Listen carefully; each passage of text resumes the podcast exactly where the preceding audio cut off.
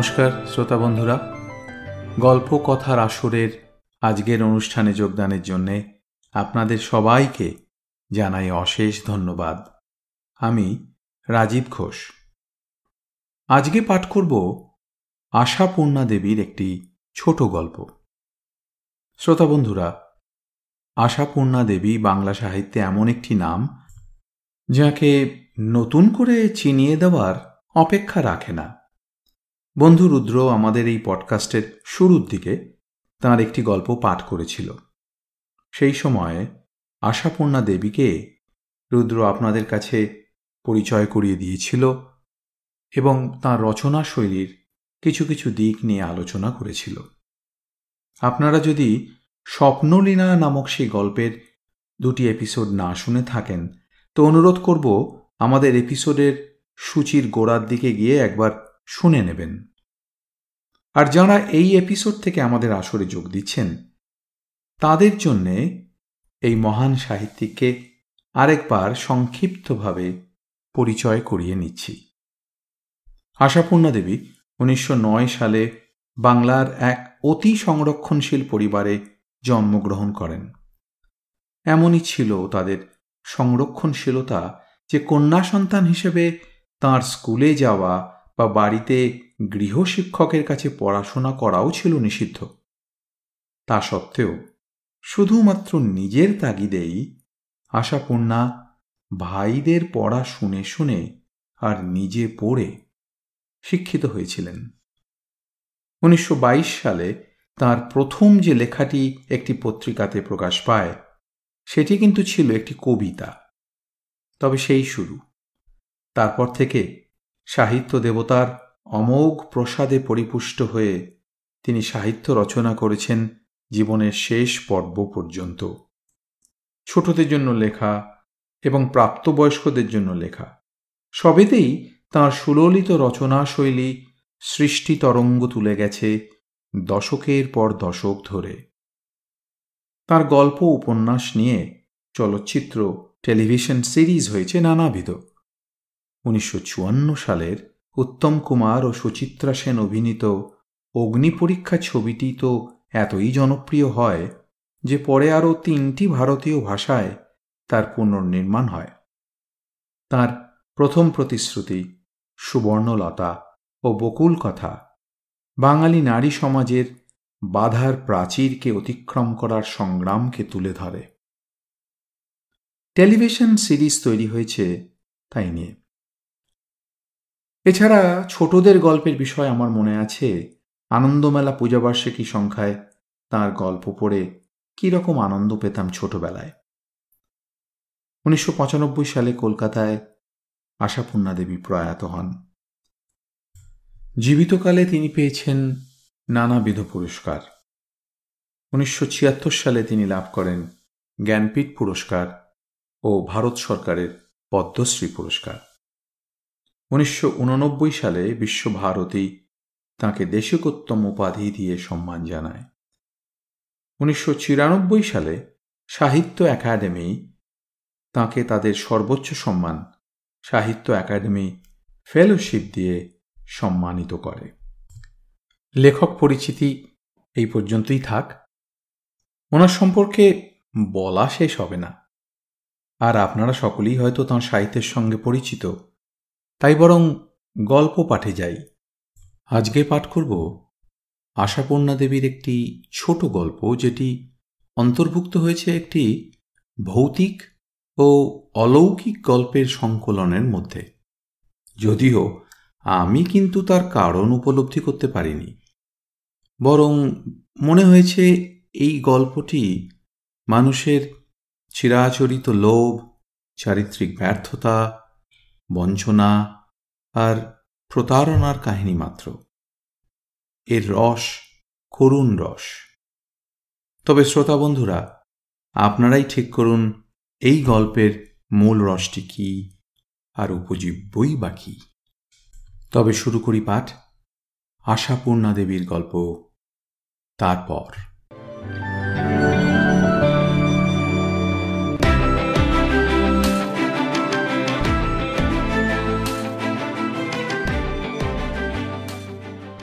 ট্রেনটা ঘসঘস করে চোখের সামনে দিয়ে চলে যাবার পর ঘটনাটা ধরা পড়ল। তাছাড়া আর কি হবে?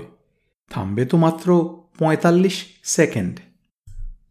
ওই সময়টুকু তো শঙ্কর এগিয়ে এসে বোর্ডটা নিরীক্ষণ করে দেখতেই খরচ হয়ে গেল। মেঘে মোড়া আকাশের নিচে দাঁড়িয়ে অখ্যাত এক গ্রাম্য স্টেশনের প্ল্যাটফর্মের মিটমিটে আলোয় চারিদিকে তাকিয়ে দেখে নিজের মূর হতায় সে কাঁদবে কি হাসবে ভেবে পেল না। শঙ্খ স্টেশনে নেমে পড়েছে। অথচ আমি নিজেকে বেশ মাটি ভেবে থাকি, মনে মনে বলল কথাটা শঙ্খ। আর ভুল স্টেশনে নেমে পড়ার মতো একটা ভ্যাবলা কাজ করলাম আমি। তা কাজটা যে ভ্যাবলার মতো হয়েছে, তাতে আর সন্দেহ কি? গন্তব্যস্থলটা ছিল শঙ্কর কাঞ্চনপুর। নেমে পড়ে দেখছে বোর্ডের গায়ে লেখা সাধনপুর। কে জানে কোনো সাধকের সাধনা স্থান কিনা। আর কাঞ্চনপুরের সঙ্গে তার ত্যাগ সূত্রে কোনো যোগসূত্র আছে কিনা। তবে সেসব গবেষণার মতন মানসিক অবস্থা নয় এখন। ভুল স্টেশনে নেমে পড়েছে এই ভয়ঙ্কর সত্যটা উপলব্ধি করার সঙ্গে সঙ্গে সর্বাঙ্গ হিম হয়ে গেছে তার। হয়তো ওই নরবরে বোর্ডটার গায়ে লেখা অক্ষরগুলো ঝাপসা হয়ে যাওয়াই এই ভুলের জন্য দায়ী। হয়তো ওই রেরির তেলের প্রদীপের মতো মিটমিটে আলোটাই দায়ী। অথবা শঙ্কর রেল কোম্পানির সময় নিষ্ঠার উপর অগাধ আস্থাই আসলে দায়ী। শঙ্খ জানত ট্রেন আটটার সময় কাঞ্চনপুর পৌঁছবে। তাই শঙ্খ বই পড়তে পড়তেও ঘড়ির কাঁটার ওপর দৃষ্টিটা সজাগ রেখেছিল। আটটা বাজবার সঙ্গে সঙ্গেই ট্রেনটা থেমেও পড়েছিল। জানলা দিয়ে গলা বাড়িয়ে দেখল, ওই পুরো শব্দটাই দেখতে পেল। নিশ্চিন্ত শান্তিতে নেমে পড়ল। অথচ আমি বুদ্ধু, আগেও এসেছি কাঞ্চনপুরে। ভাবল শঙ্খ, হোক চার পাঁচ বছর আগে, তবু আমি তখন তো শিশু ছিলাম না। কিন্তু এই অখাদ্য গ্রাম্য স্টেশনগুলো যে সবই প্রায় একরকম দেখতে। একই রকম শ্রীহীন দৈন্য দশাগ্রস্ত। মিটমিটে আলো, দুটো ঝুমকো জবার গাছ করগের টিনের শেড দেওয়া স্টেশন মাস্টারের অফিস আর কাঠের বেড়ার ঘর। তাছাড়া আজ আকাশ মেঘে মোড়া। কিন্তু ভুলের কারণ যাই হোক, এখন কি করতে পারে শঙ্খ? পরবর্তী ট্রেনের জন্য অপেক্ষা? কিন্তু রাত আটটার পরে রাতের মধ্যে কার কোন ট্রেনের গরজ পড়বে এই সাধনপুরের মাটিতে? একবার দাঁড়িয়ে পড়ে নিঃশ্বাস নেবার। এর জন্য যে একবার ওই পঁয়তাল্লিশ সেকেন্ড সময় রেল কোম্পানি দিয়েছে, এই ঢের। তবু স্টেশন মাস্টারের উদ্দেশ্যে এগুলো শঙ্খ অনুসন্ধানের আশায়। ট্রেন যদি দৈব প্রেরিত হয়ে আসেও একখানা, শঙ্খ জানে না সেটায় চড়ে বসলে কাঞ্চনপুর যাওয়া যাবে কি না? কিসে চড়বে? আপ না ডাউন? কাঞ্চনপুরকে ফেলে চলে এসেছে? না আগেই নেমে পড়েছে রেলগাড়ি তার চিরাচরিত বিলম্বিত দীর্ঘলয়ের পথ ধরে অনেক আগেই আটটা বাজিয়েছে। দ্রুত ধাবনের বাহাদুরি দেখাতে কাঞ্চনপুরকে ফেলে চলে এসেছে আটটা বাজবার আগেই। ঘড়িটাকেই প্রধান ভেবে নিশ্চিন্ত হয়ে বই পড়াটাই ভুল হয়েছিল। ট্রেনে সহযাত্রী ছিল, কিন্তু পথ সম্পর্কে কাউকে কিছু জিজ্ঞেস করাটা শঙ্কর বরাবরই গ্রাম্য মনে হয়। কি আবার ভ্যাবলার মতো জিজ্ঞেস করব? আচ্ছা মশাই, কাঞ্চনপুরটা কখন আসবে? অথবা জানলায় গলা বাড়ানো লোককে প্রশ্ন করা, এটা কোন স্টেশন এলো? অথচ আমি সেই ভ্যাবলার মতোই একটা কাণ্ড করে বসলাম। একমাত্র সান্ত্বনা, কেউ সাক্ষী নেই। কিন্তু দিদির মেয়ের বিয়েতে পৌঁছতে না পারার মতো দুর্ঘটনার পর আর সান্ত্বনা কোথায়? স্টেশন মাস্টারের অফিস রুমের দরজায় তালা ঝুলছে। তার মানে শেষ ট্রেন পার করে দিয়ে তিনি কেটে পড়েছেন। কিন্তু কতক্ষণই বা অমন বিমুহুরের মতো দাঁড়িয়েছিল শঙ্খ? কখন কাটলেন স্টেশন মাস্টার? আশ্চর্য স্টেশন। একটা কুলি কি জমাদার পর্যন্ত নেই, যেন প্রেতাহত ঠাঁই। এই এক অজানা, অচেনা, জনহীন পরিবেশের দিকে তাকিয়ে হতাশ শঙ্খ ভেবে পেল না কি করবে। দিদির চিঠির লাইনগুলো যেন মাথার মধ্যে হাতুড়ি বসাচ্ছে। জানি তোর অনেক কাজ কিন্তু সমাজে বাস করছিস যখন, কিছু সামাজিকতা মানতেই হয়। আমার জন্য বলছি না, তোর জন্যই বলছি। বান্টির বিয়েতে যদি তুই না আসিস, নিজেরই তোর পরে নিজেকে একটা পাষণ্ড মনে হবে। আর এখানেও, অবশ্য জানি তুই এখানকার লোকেদের মনীষী মনে করিস না। কিন্তু আমার কাছে তো তাদের মূল্য আছে। অন্তত তোর জামাই বাবুর। তারা যদি তোর নাম করে ব্যঙ্গ করে, সেটা বড় কষ্টকর। আমি তো তোর দিদি, এক মায়ের পেটের। আমি দিনের পর দিন এখানে থাকতে পারছি, আর তুই একদিন ভাগ্নির বিয়ে, তাতে দাঁড়াতে আসতে পারবি না? যা ভালো বুঝিস করিস। মেয়ের বিয়েতে আগ্রহ করে আসিস ভাই বলে মাথার দিব্যি দেয়নি দিদি। শুধু শঙ্খ যে কতটা পাষণ্ড, তাই যেন শুধু বুঝিয়ে দিয়েছে। এরপর না গেলে সত্যি বলতে মা মারা যাবার পর দিদির সঙ্গে যোগাযোগ প্রায় ছিন্নই হয়ে গেছে। আর গেছে শঙ্কর দোষেই। শঙ্খর অবস্থা খারাপ নয়, শঙ্খ একটা মুক্ত জীব। শঙ্খই যদি যোগাযোগের সেতু রক্ষা করে উঠতে না পারে, দিদি কি করবে? কোন বাল্যকালে পাড়া গাঁয়ে গরিব ঘরে বিয়ে হয়ে যাওয়া বেচারি মেয়ে, তাও আবার স্বামী চিররুগ্ন অক্ষম। তার কি সাধ্য এই পরিবেশ থেকে নিজে বেরিয়ে পড়তে পারে? বানটিটাকে শঙ্খ নেহাত বালিকা দেখেছিল। কোন ফাঁকে বিয়ের মতন হয়ে উঠল? নাকি বাল্যবিবাহ? কি জানে? বয়সের হিসেব করতে পারল না শঙ্খ ভাগ্নির তবে একখানা ভালো শাড়ি কিনে নিয়ে সুটকেস হাতে করে বেরিয়ে পড়ল কলেজ থেকে বেরিয়েই। ছাত্ররা কমন রুমে বসে জটলা করছে, কে জানে কোন পরামর্শ করছে বসে, কোন মতলব ভাঁজছে। পরামর্শটা হয়তো রবীন্দ্র জয়ন্তীর ফাংশনের, হয়তো বা অন্য কোনো বিষয়ের। সেবার সোশ্যালে যে ছেলেটা কবির আকাশ জুড়ে উদার সুরে আনন্দগান বাজে গেয়ে সবাইকে মুগ্ধ করে দিয়েছিল, সেই ছেলেটাই সহপাঠীর সঙ্গে তর্কাতর্কি করতে করতে হঠাৎ সহপাঠীকে দুঘা বসিয়ে দিয়েছিল। এখানে এ চিন্তা অবান্তর, তবু এই সম্পূর্ণ নিরুপায় অবস্থার মধ্যে পড়ে রাজ্যের কথা মাথায় আসছে শঙ্কর ভাবছে নিয়তি শব্দটাকে মানতাম না, ক্রমশ মানতে হচ্ছে। যা অমোঘ, যা অনিবার্য, যা অবশ্যম্ভাবী, তা হবেই। অতএব, হে শঙ্খ, তোমার আজ নিন্দে হবেই, কারণ ওটাই তোমার আজকের নিয়তি। বিয়েতে পৌঁছনো যাবে না। কিন্তু রাতটা কাটানো যায় কোথায়?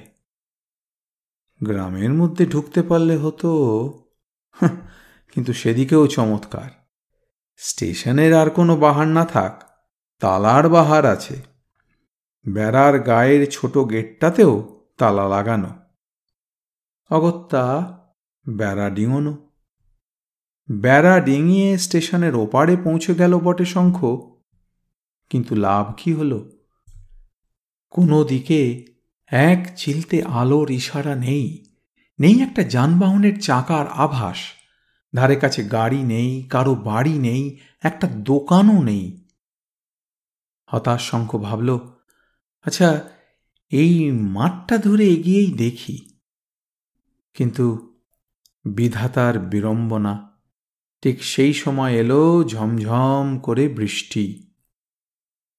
বৃষ্টিটা অবশ্য নেহাত আকস্মিক আসেনি, এসেছে অনেকক্ষণ তোড়জোড় করে। তবু শঙ্খ ভাবল তার জন্যই এলো। তার মানে নিঝুম নিশীথে অজানা পথে হাঁটার রোমাঞ্চটুকুও গেল। কোনো পথ নেই। যেন শঙ্খ রাজগের যাত্রাগ্রহ শঙ্খর সমস্ত সম্ভাবনার দরজায় তালা লাগিয়ে দিয়ে চাবিটা নিয়ে চলে গেছে। বৃষ্টির বহরে আবার ছোট্ট সেই টিনের চালাটুকুর নিচেই ফিরে এলো শঙ্খ। আর এসেই যেন ভূত দেখল। সেই জনমানব শূন্য জায়গায় হঠাৎ আগাগোড়া বর্ষাতি ঢাকা একটা মানুষ, হাতে তার একটা মাঝারি মাপের সুটকেস। মাঝামাঝি জায়গায় হতচকিত হয়ে দাঁড়িয়ে পড়েছে বোধ করি টিকিট ঘরের জানলা বন্ধ দেখে। ট্রেন ছাড়ার পর এসেছে টিকিট কাটতে। শঙ্খ সদৃশ বেকুব তাহলে আছে? কিন্তু এলো কোথা দিয়ে ও দেখতে পাইনি তো, এইখানেই তো রয়েছে শঙ্খ। আচ্ছা এমনও তো হতে পারে, শঙ্খ ভাবল। এই লোকটাও কাঞ্চনপুর যাবে। আর সেই নিয়ে যাবার ট্রেন এখনই এসে দাঁড়াবে। ভেবে নিজের মনে হেসে উঠল শঙ্খ। তারপর একটু এগিয়ে গিয়ে প্রশ্ন করল, আপনি কোথায় যাবেন? তখন আর প্রশ্ন করাটা গ্রাম্য ভাবল না। লোকটা কথা বলল না। হঠাৎ মুখ ফিরিয়ে হন হন করে হেঁটে স্টেশনের ওদিকে গিয়ে সুটকেসটাকে বেড়ার টপকে প্ল্যাটফর্মের দিকে নামিয়ে দিয়ে নিজেও বেড়াটা টপকাল। শঙ্কর বুঝতে বাকি থাকল না লোকটা চোর। তা না হলে অমন ছুট দেবে কেন? ওই সুটকেসটি কোনোখান থেকে বাগিয়ে এই বৃষ্টির মধ্যে সরে পড়েছে। চালাক চোর, গায়ে মাথায় বর্ষাতি আর হতভাগ্য শঙ্খ। বিয়ে বাড়িতে আসছে ভালো আদ্দির পাঞ্জাবি, কাঁচি ধুতি। কিন্তু সেই আদ্দির পাঞ্জাবি, কাঁচি ধুতি বাঁচাতে শঙ্খ কি নিশ্চেষ্ট হয়ে দাঁড়িয়ে দাঁড়িয়ে একটা চোরকে চলে যেতে দেখবে? না। তা হয় না। শঙ্খকেও আবার বেড়া ডিঙিয়ে রেল লাইনের ধারে গিয়ে পৌঁছতে হবে, কারণ লোকটা তাই যাচ্ছে। তবে ছোটার ব্যাপারে সুবিধে করতে পারছে না। বৃষ্টি মুসলধারে নেমেছে, হাতের সুটকেসটাও তার নির্ঘাত ভারী। শঙ্খ গিয়ে ধরে ফেলল। শঙ্খ একবার ভেবেছিল, যদি ছোড়া থাকে সঙ্গে, তবু সেই ভয়ে হঠাৎ হাতে এসে পড়া এই অ্যাডভেঞ্চারের মোহটা ত্যাগ করতে পারল না। পিছন থেকে ছ ইঞ্চি দূর থেকে বলে উঠল, কি হলো? এভাবে বৃষ্টির মধ্যে ছুট মেরে পালিয়ে এলেন যে? বর্ষাতি মোড়া মানুষটা তবু উত্তর দিল না। শুধু রেল লাইনের একেবারে কানা দিয়ে চলতে শুরু করল। মনে হচ্ছে যেন দরকার হলে ওই নিচেটাতেই লাভ দেবে। কি কি হচ্ছে? শঙ্খ অভিভাবকের সুরে প্রায় ধমক দিয়ে ওঠে পড়ে যাবেন যে। কিন্তু সেই দ্রুত ভঙ্গির পরিবর্তন হয় না। হঠাৎ শঙ্কর মনে হয় লোকটা সত্যিই জ্যান্ত মানুষ তো? নাকি পাড়া গাঁয়ের নিজস্ব মাল ব্রহ্মদত্তি টত্তি? ছুটছে দেখো যেন ছায়া মূর্তি ভঙ্গিতে চোরের দৃঢ়তা বা চোরের ক্ষিপ্রকারিতা কই? চোর হলে কি এতক্ষণ ওই ধার দিয়ে দিয়ে হেঁটে পালাবার চেষ্টা করত? লাফিয়ে নিচে নেমে পড়ে ওপারে উঠে ছুট মারত। অথবা ভাবতে অবশ্য বুকটা হিম হয়ে গেল। শঙ্খর অজ্ঞাত সারেই ধারের দিক থেকে সরে এলো।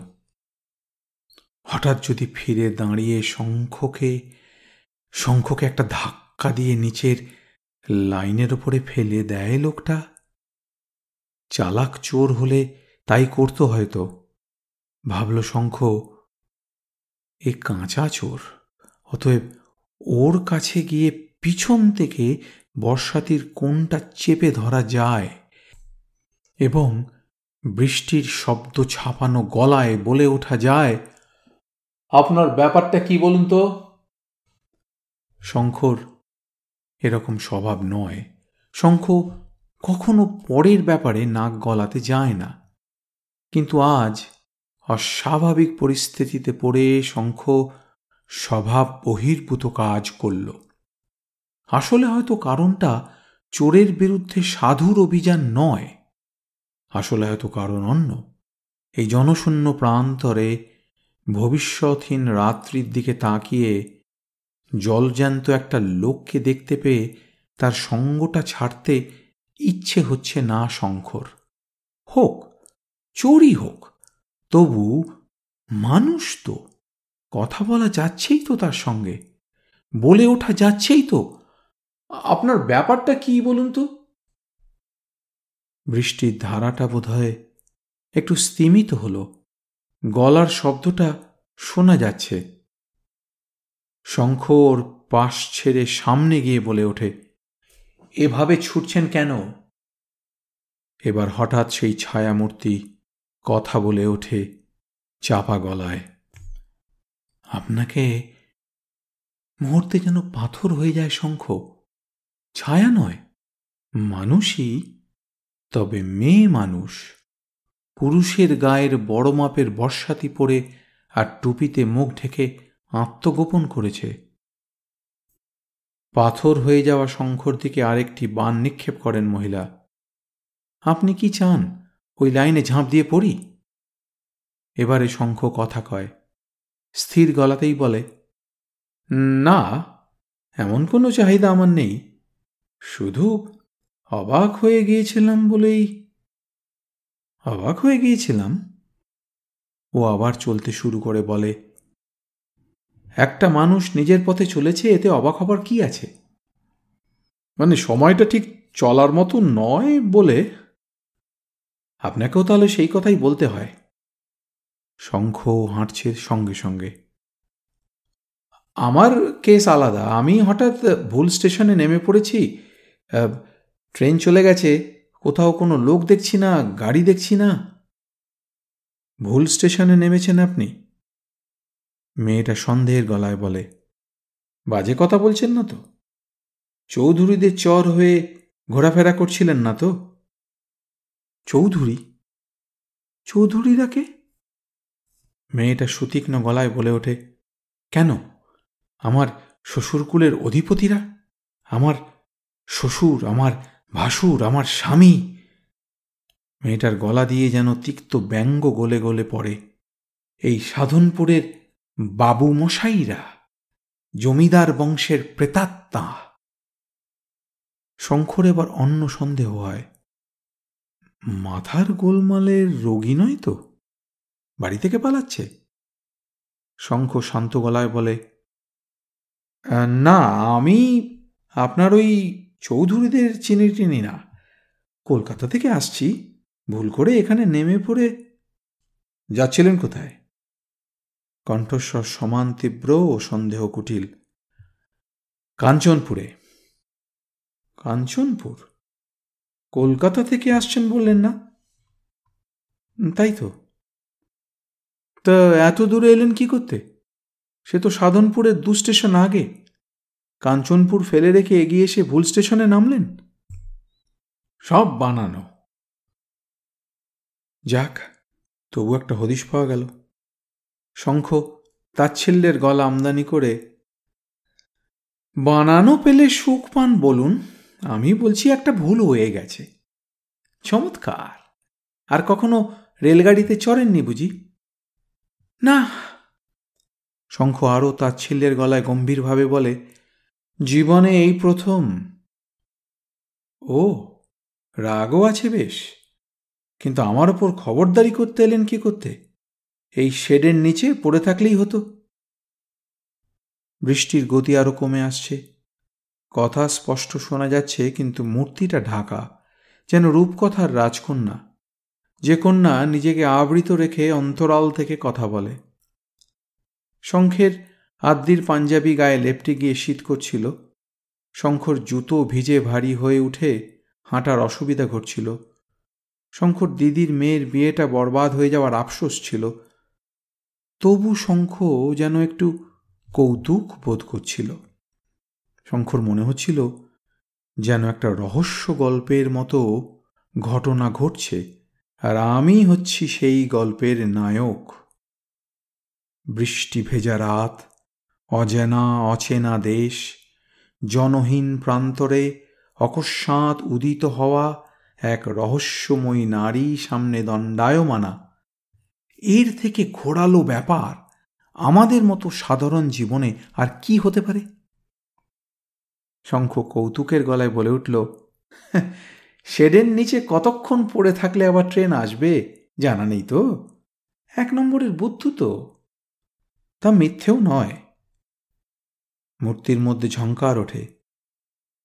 দেখছি পৃথিবীতে শান্তি বলে জিনিসটা সত্যিই নেই। বার কয়েক মরবার চেষ্টা করে করে সুবিধা করে উঠতে না পেরে বাড়ি থেকে পালাচ্ছি। হঠাৎ আপনি কোথা থেকে এসে তাতেও বাধা দিলেন। আশ্চর্য! রেলের লাইনে কাটাই পড়তে হবে শেষ পর্যন্ত। শঙ্খ অপ্রতিভ গলায় বলে, বলেন তো চলে যাই। আমি বলব, কেন? আমার অনুমতি নিয়ে এসেছিলেন নাকি? তাহলেও বলব, আপনি হচ্ছেন একটি ভদ্র বেশি অভদ্র। একটা মেয়ে নিজের মর্জিতে যাচ্ছে। তার পিছু নিয়ে কিনা শুনছেন শুনছেন আপনি যাচ্ছেন কোথায়? আচ্ছা আপনার ব্যাপারটা কি? আশ্চর্য। শঙ্খ এবার হেসে ফেলে। হেসে বলে হ্যাঁ, আসল কথাটা শুনবেন? না সে শুনলে আপনি রেগে যাবেন। আমার রাগের ভয় তো আপনি মরেই যাচ্ছেন। তা যাচ্ছি বই কি? লক্ষণ তো দেখছি না। কি বলছিলেন? বলছিলাম, আমি কিন্তু প্রথমে আপনাকে মেয়ে বলে ভাবিনি। ভাবছিলাম কোন চোর চুরি করে পালাচ্ছে। বাহ, চমৎকার! ধরে পুলিশে দিয়ে মোটা বকশিস পেয়ে যাবেন, এই আশায় বোধ করি পিছু নিয়েছিলেন। ঠিক অতটা না হলেও শঙ্খ হেসে ওঠে। কাছাকাছি। আরে চোখের সামনে দিয়ে একটা চোরকে পালাতে দেব? বিরুদ্ধে বাঁধল। ভাবলাম, ধরে ফেলা মানবিক কর্তব্য। আশা করি সেই অপূর্ব কর্তব্য সম্পর্কে একটু শিথিল হয়েছেন। হতেই হলো, শঙ্খ বলে। যদিও আমার অনুমানটা ভুল হয়নি, চোরের মহিলা সংস্করণ। চুরি করেই তো পালাচ্ছেন। বলল, আর ভয় কিসের? একটা মেয়ে তো। মেয়েটা এবার হাঁটা থামিয়ে হঠাৎ দাঁড়িয়ে পড়ে। ক্রুদ্ধ গলায় বলে, তাতে আপনার কোনো অসুবিধা হয়েছে? আপনার পাকা ধানে মই পড়েছে? আপনার বাড়া ভাতে ছাই লেগেছে? শঙ্খ ওই ক্রুদ্ধ মুখের দিকে তাকিয়ে আবারও ভাবে, নিশ্চয়ই মাথা খারাপ। থাক, বেশি খেপিয়ে কাজ নেই, হঠাৎ যদি চেঁচায়? বলল হ্যাঁ আপনি রেগে গেছেন আচ্ছা নমস্কার, চললাম। শঙ্খ ফিরে দাঁড়াতে উদ্যত হয়। কিন্তু এবার হাওয়া উল্টো বয়। মেয়েটাই বলে ওঠে চললাম মানে? কোথায় চললেন? এখন কোনো ট্রেন আছে? জানি না। জানেন না, অথচ রাগ দেখেই চলে যাচ্ছেন। একটা যা হয় উপায় হবেই। রাত দেড়টার আগে আর কোনো উপায় নেই। দেড়টায় একটা ডাউন ট্রেন আসে, আধ মিনিট দাঁড়ায়। শঙ্খ মনে মনে হিসেব করে নেয়। রাত আড়াইটে দুটো স্টেশন আগে। ধরতে পারলে অন্তত আজ রাতের মধ্যেই পৌঁছে যাওয়া যাবে। তবু তো বলা যাবে বিয়ের রাতেই এসেছি। বৃষ্টি, কাদা, অন্ধকার, হোক, যা থাকে কপালে। কিন্তু ও, শঙ্খ মনে মনে হাসলে। ওর দায়িত্ব আমায় কে দিয়েছে? তবু জিজ্ঞেস না করে পারল না। আপনি কোথায় যাবেন? সেটা জানা কি আপনার খুব প্রয়োজন? শঙ্খ আবার মনে মনে হাসে। এখনও হয়তো আমায় সম্পূর্ণ বিশ্বাস করতে পারছে না ও, অথবা ওর প্রকৃতিই এমন উদ্ধত। সাধারণ সৌজন্য ভদ্রতার দাঁত দাঁড়ে না। সেই কথাটাই বলে ফেলে শঙ্খ। আপনি বোধহয় সাধারণ সৌজন্যের ধার ধারেন না? না, ধারি না। উদ্ধত মেয়েটা বলে ওঠে। পরিবেশটা আপনার কাছে কি সৌজন্যের পালিশ পিছলানো ড্রয়িং রুমের পরিবেশ বলে মনে হচ্ছে? সৌজন্য সব পরিবেশেই থাকা উচিত। তাই বুঝি মেয়েটা সেই পুরুষালী পোশাকের মধ্যে থেকে সম্পূর্ণ মেয়েলি গলায় ব্যঙ্গ করে হেসে ওঠে। তাহলে বোঝা যাচ্ছে সৌজন্যবোধের বাড়াবাড়ি আপনার নেই। থাকলে তার খাতিরের চোখের সামনে একটা মেয়ে একটা সুটকেস বইছে দেখে উদাসীন থাকতে পারতেন না। হাতটা থেকে সুটকেসটা ধূপ করে নামিয়ে হাতটা ঘষতে থাকে মেয়েটা। বৃষ্টি ছেড়ে গিয়েছিল প্রকৃতি যেন সদ্য স্নান করা ধোয়া কাপড় পরে দাঁড়িয়েছে। এখনও মেয়েটার মুখ দেখা যাচ্ছে না ভালো করে, কারণ ওই পুরুষালী বর্ষাতি জামার টুপিটা তখন ওর মাথা আর মুখের আধখানা ঢেকে রয়েছে। শঙ্কর, ইচ্ছে হচ্ছিল ওর ওই আবরণটা খুলে ফেলে দিয়ে দেখে কেমন ওর মুখ।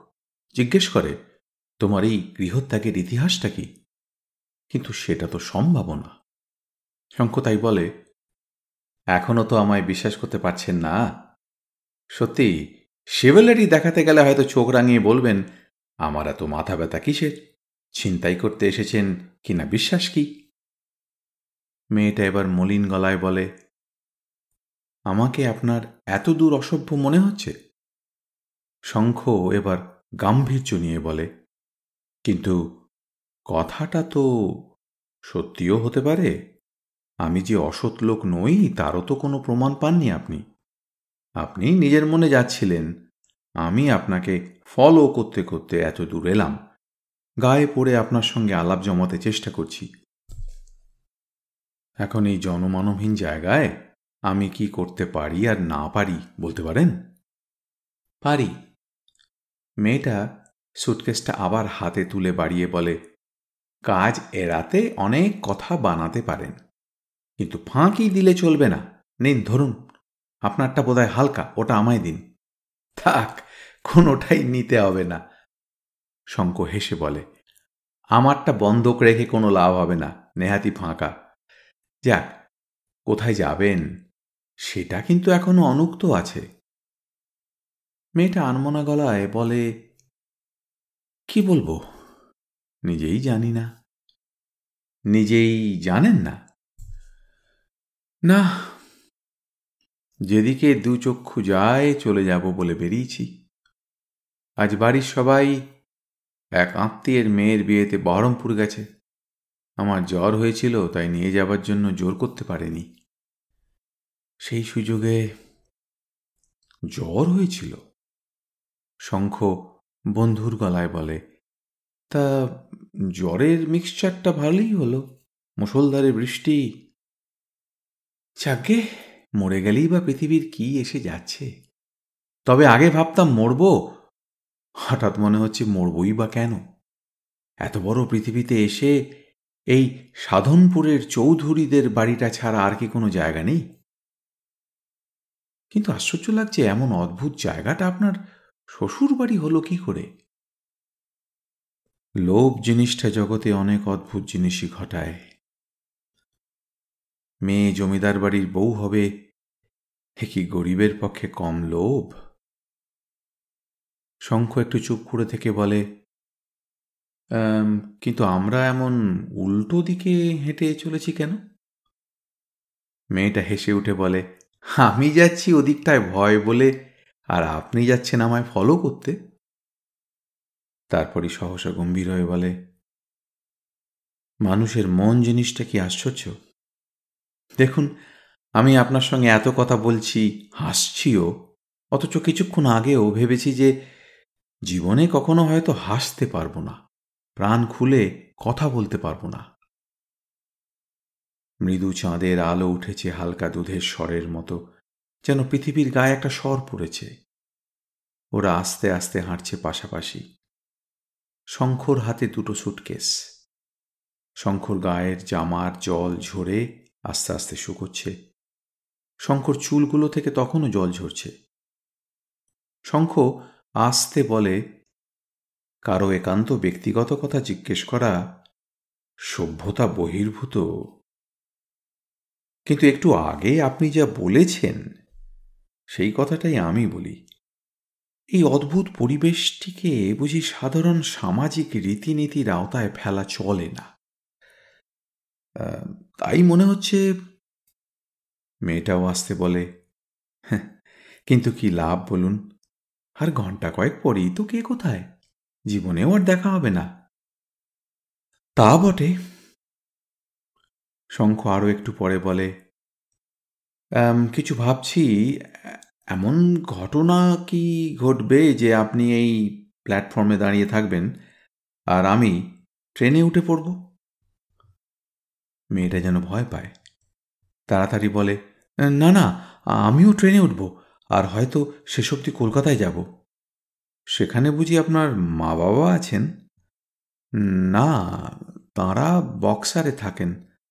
তাঁরা জানেন মেয়েকে খুব ভালো করে বিয়ে দিয়েছেন, খুব সুখে আছে মেয়ে।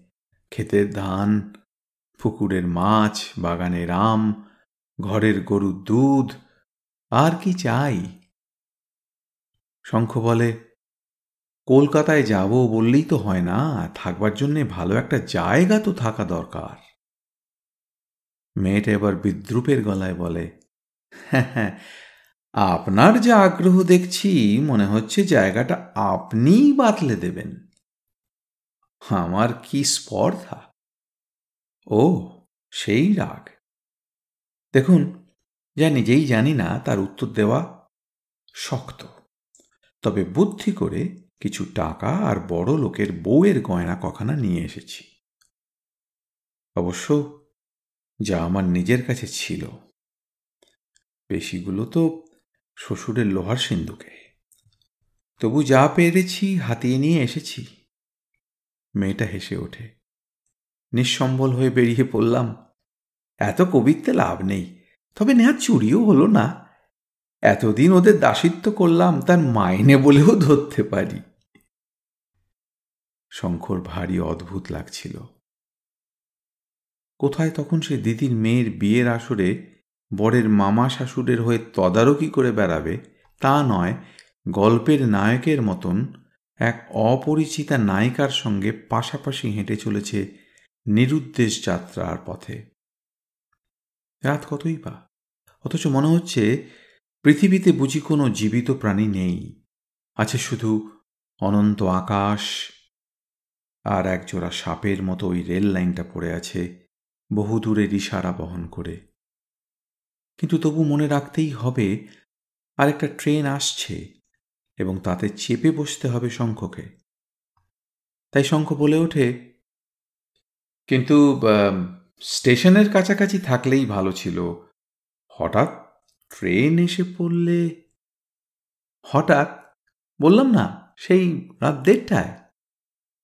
দেড়টা বাজে হয়তো। পাগল, এই তো বেরোলাম আমি পৌনে আটটার সময়। এখন বড় জোর দেখুন না ঘড়ি। ঘড়ি দেখতে চেষ্টা করে শঙ্খ সেই মৃদু আলোয়। কাছে থেকে, দূরে থেকে, অবশেষে কানে দিয়ে আর তখনই একটা ভয়ঙ্কর সত্য ধরা পড়ে যায়। ঘড়ি বন্ধ। আটটা বেজে বন্ধ। অর্থাৎ এতক্ষণে বোঝা যাচ্ছে ভুল স্টেশনের জন্য ঘড়িটাই দায়ী। বন্ধ ঘড়ি বড় ভয়ানক। বিশেষ করে ট্রেনের সময়। মনে জানছে এখনও অনেক সময় আছে। তবু ওরা স্টেশনের কাছাকাছি একটা জায়গাতেই এসে বসল। জায়গাটা হচ্ছে একটা অশ্বত্থতলার বুড়ো শিবের মন্দির। মন্দির বন্ধ, তবু চাতাল আছে। স্টেশনের কাছেই কেউ বানিয়ে রেখেছে বিগ্রহ, যাতে যাত্রী সংখ্যা বেশি হয়। ওরা চাতালটাতে এসেই বসল। শেডের নিচে।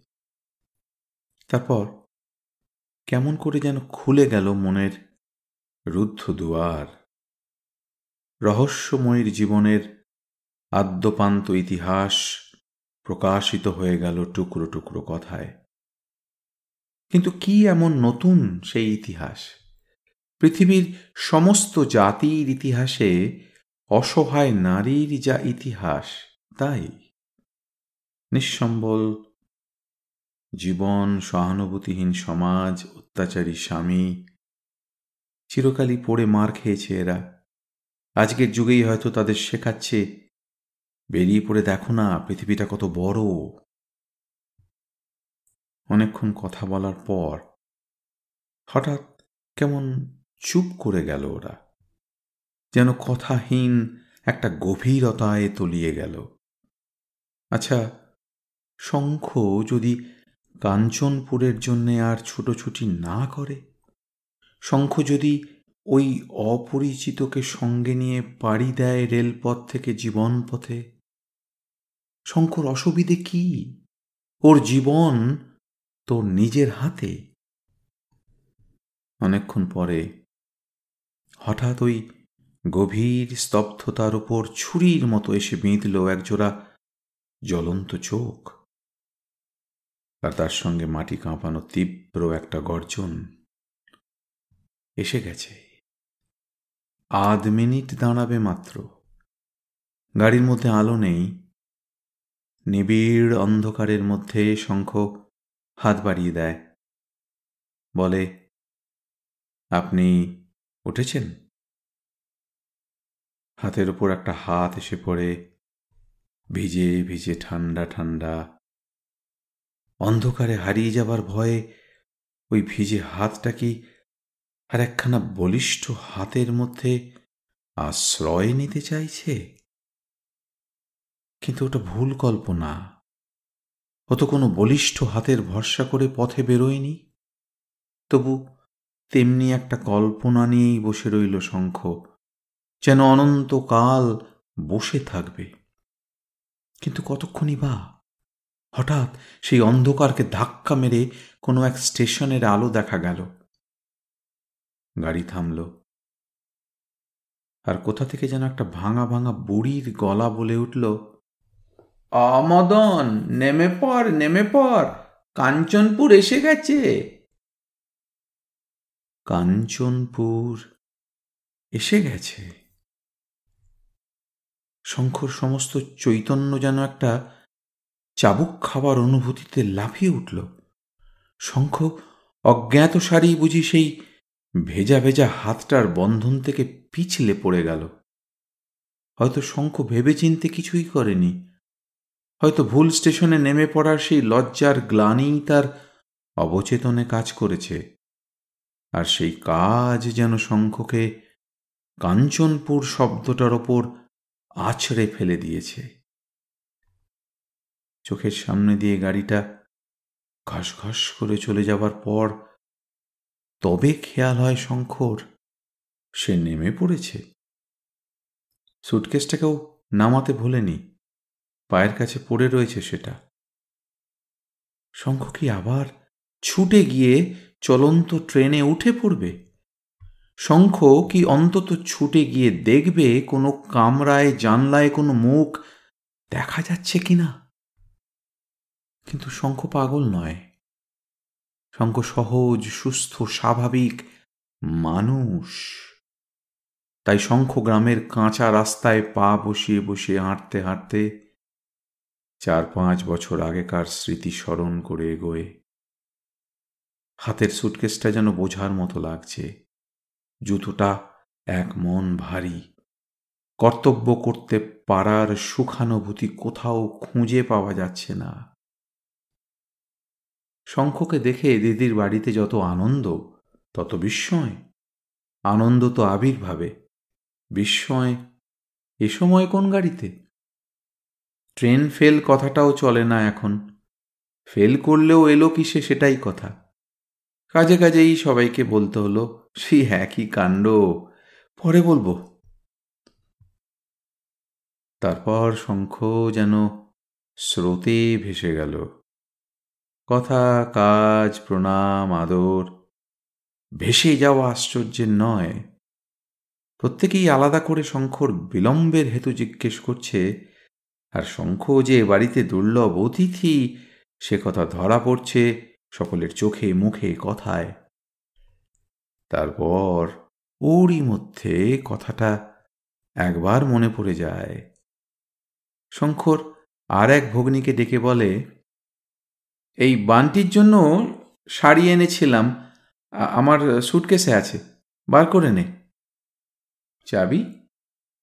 চাবি দেওয়া নেই? আপনি বার করে দিন না। কি আশ্চর্য সুটকেস খুললেই তো পাবি। তারপর জামাইবাবু ডেকে নিয়ে গেলেন নতুন কুটুম্বদের সঙ্গে পরিচয় করাতে। দেখাবার মতন একটা আত্মীয় আছে তার। দেখাবেন বই কি? তারপর? কতক্ষণ যেন গেল? কে যেন এসে কি বলল? কোথায় যেন অনেক মেয়ের কলকণ্ঠধ্বনি পুলক, উচ্ছ্বাস, কিছু একটা দেখেই যেন আনন্দে উত্তেজিত হয়েছে কণ্ঠে সেই উত্তেজনা। কি দেখে এত খুশি হচ্ছে ওরা?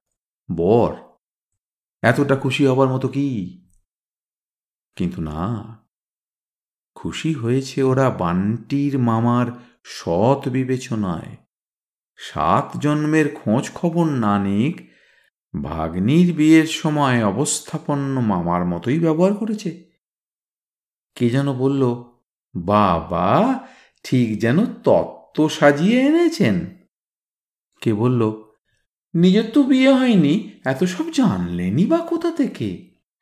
কে বলছে, বললেন, শাড়ি আছে বার করে নে। বাবা এক গোছা শাড়ি, সায়া, ব্লাউজ, আরও কত কি? শঙ্খর মাথার মধ্যে সমুদ্রের রোল উঠেছে। শঙ্খর সামনে কারা যেন সুটকেস খুলেছে। ধন্যি ধন্যি করছে শঙ্খকে। তারপর ধন্যিটা গেল। দিদি এসে তিরস্কারের সুরে বলে উঠলেন, এসব কি পাগলামি করেছিস শঙ্খ? কাপড় চোপড় দিলি দিলি দুখানা ভালো ভালো গয়না কেন? বালাটা তো খুব ভারী। হাটটাও কম নয়। কে জানে কত পড়েছে তোর? আমার কিন্তু ভারী লজ্জা করছে। এত কি জন্যে করতে গেলি? কিন্তু এত কথা কি শঙ্কর কানে ঢুকছিল? একটা লাইনই তো বলতার মতো কানের মধ্যে ভোঁ ভোঁ করছে। দু দুখানা ভালো ভালো গয়না। শঙ্কর বুদ্ধিবৃত্তি চেতনা, অবচেতনা সব যেন পাথর হয়ে যাচ্ছে। শঙ্খ ওই আনন্দে উল্লসিত নারীকুলকে পাথর করে দিতে পারছে না।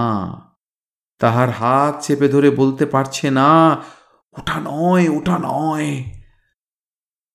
আর শঙ্খ কিছুতেই অনুমান করতে পারছে না, সেই ভালো করে না দেখা মুখটা ঘৃণায় আর ব্যঙ্গে কঠোর হয়ে কীরকম দেখতে হয়ে উঠেছে? শঙ্খ কিছুতেই আশা করতে পারছে না। সেই ঘৃণার মুখটা উদারতায় শিথিল হয়ে গিয়ে ভাবছে। লোকটা ভুল করে ভুল স্টেশনে নেমেছিল। শঙ্কর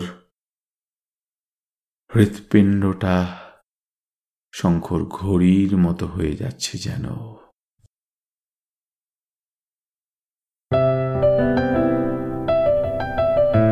আপনাদের মতামত আমাদের জানাতে ভুলবেন না কিন্তু, শ্রোতা বন্ধুরা। আমাদের ওয়েবসাইট গল্প কথার আসর dot org G O L P O K O T H A R A S O R dot O R G